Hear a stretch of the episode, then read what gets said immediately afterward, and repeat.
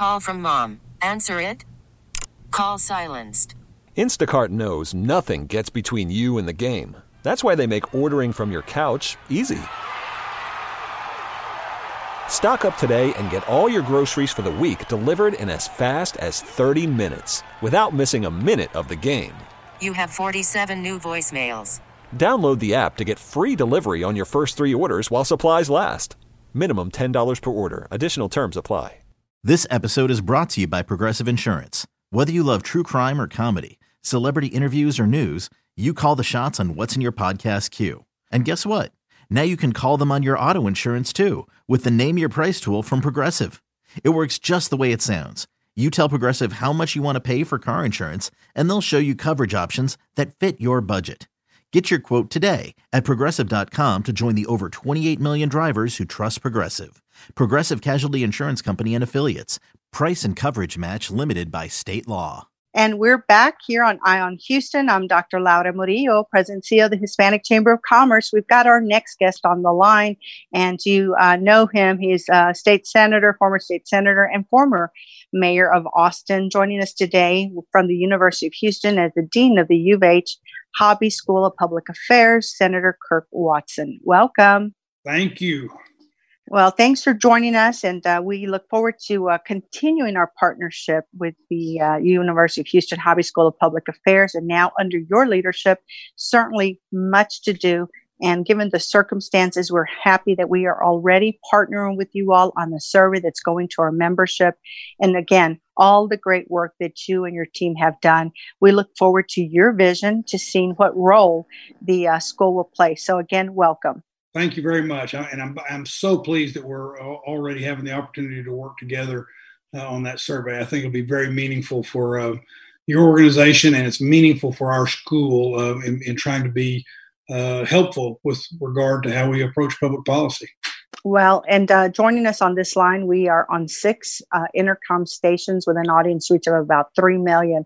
And so they are eager to hear about uh, what the school's role in public policy will be in Houston. And also talk to us a little bit about uh, what you recently uh, published a playbook for resiliency, creating yeah. an opportunity for all Texans. Let's talk about those two topics. Sure.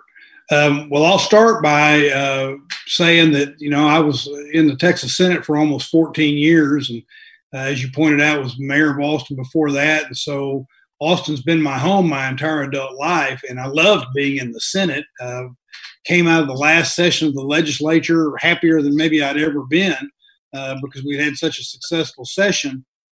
And so the only reason I would ever leave the, the Senate would be for a very, very compelling platform of public service.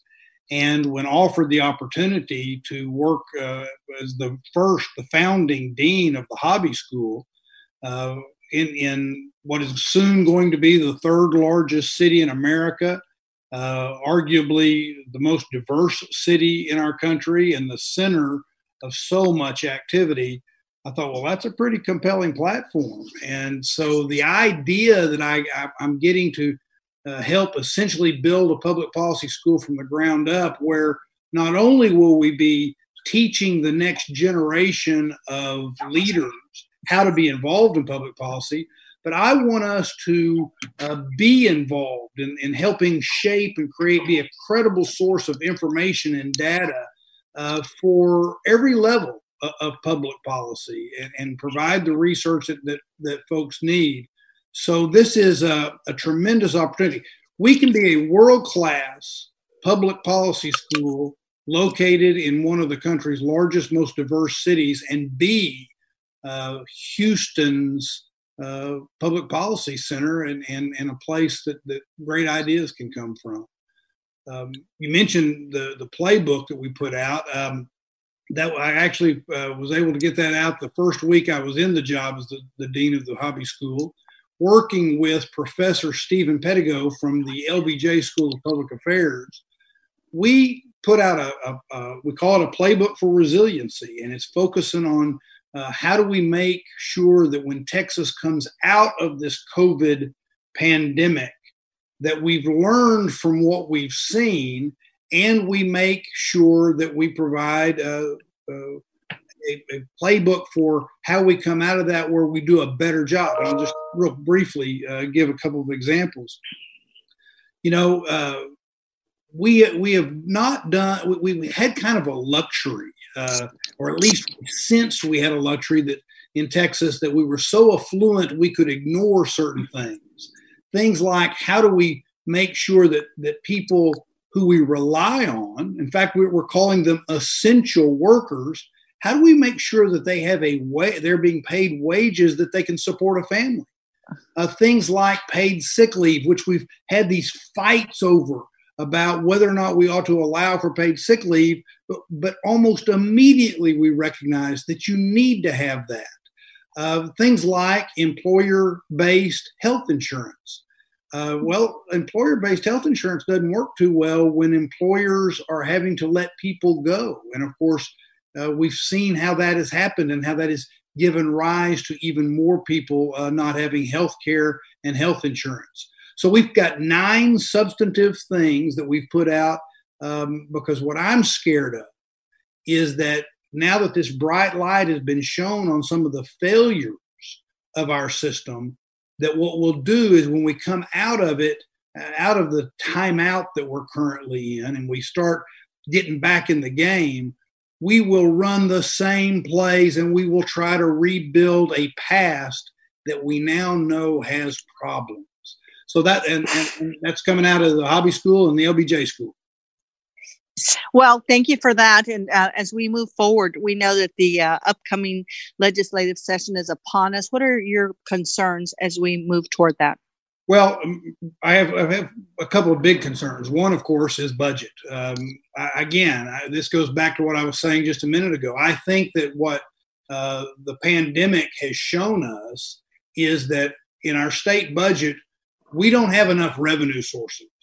Uh, when when you have something like this happen, where sales tax, which is the largest revenue source in our state budget, is so dramatically impacted, and of course you also have uh, the rainy day fund, which is funded uh, primarily through the severance tax on oil and gas, and while that's not pandemic related, we've had that double whammy. What it tells you is we we, we need to be looking at other revenue sources. We need to not just act like we're limited, but we need to pull back onto the middle of the table uh, some of the dormant conversations we've had about how we can how, how we can provide revenue so that we take care of the basic needs of our state. We did a good job last session on uh, school finance, and when I came out of that session, and I was proud, I, I, got to be on the I was on the conference committee on HB three, the bill that passed that, uh, the, the, the bill that did our school finance changes. But what I said was my fear is that we won't have the discipline to keep doing the funding we need. Well, now that we've had this happen, uh, it's it's more than just not having discipline. It is that we have uh, we have problems with our revenue sources. So I hope that, uh, and my biggest fear is that we won't take a moment to say, all right, all bets are off.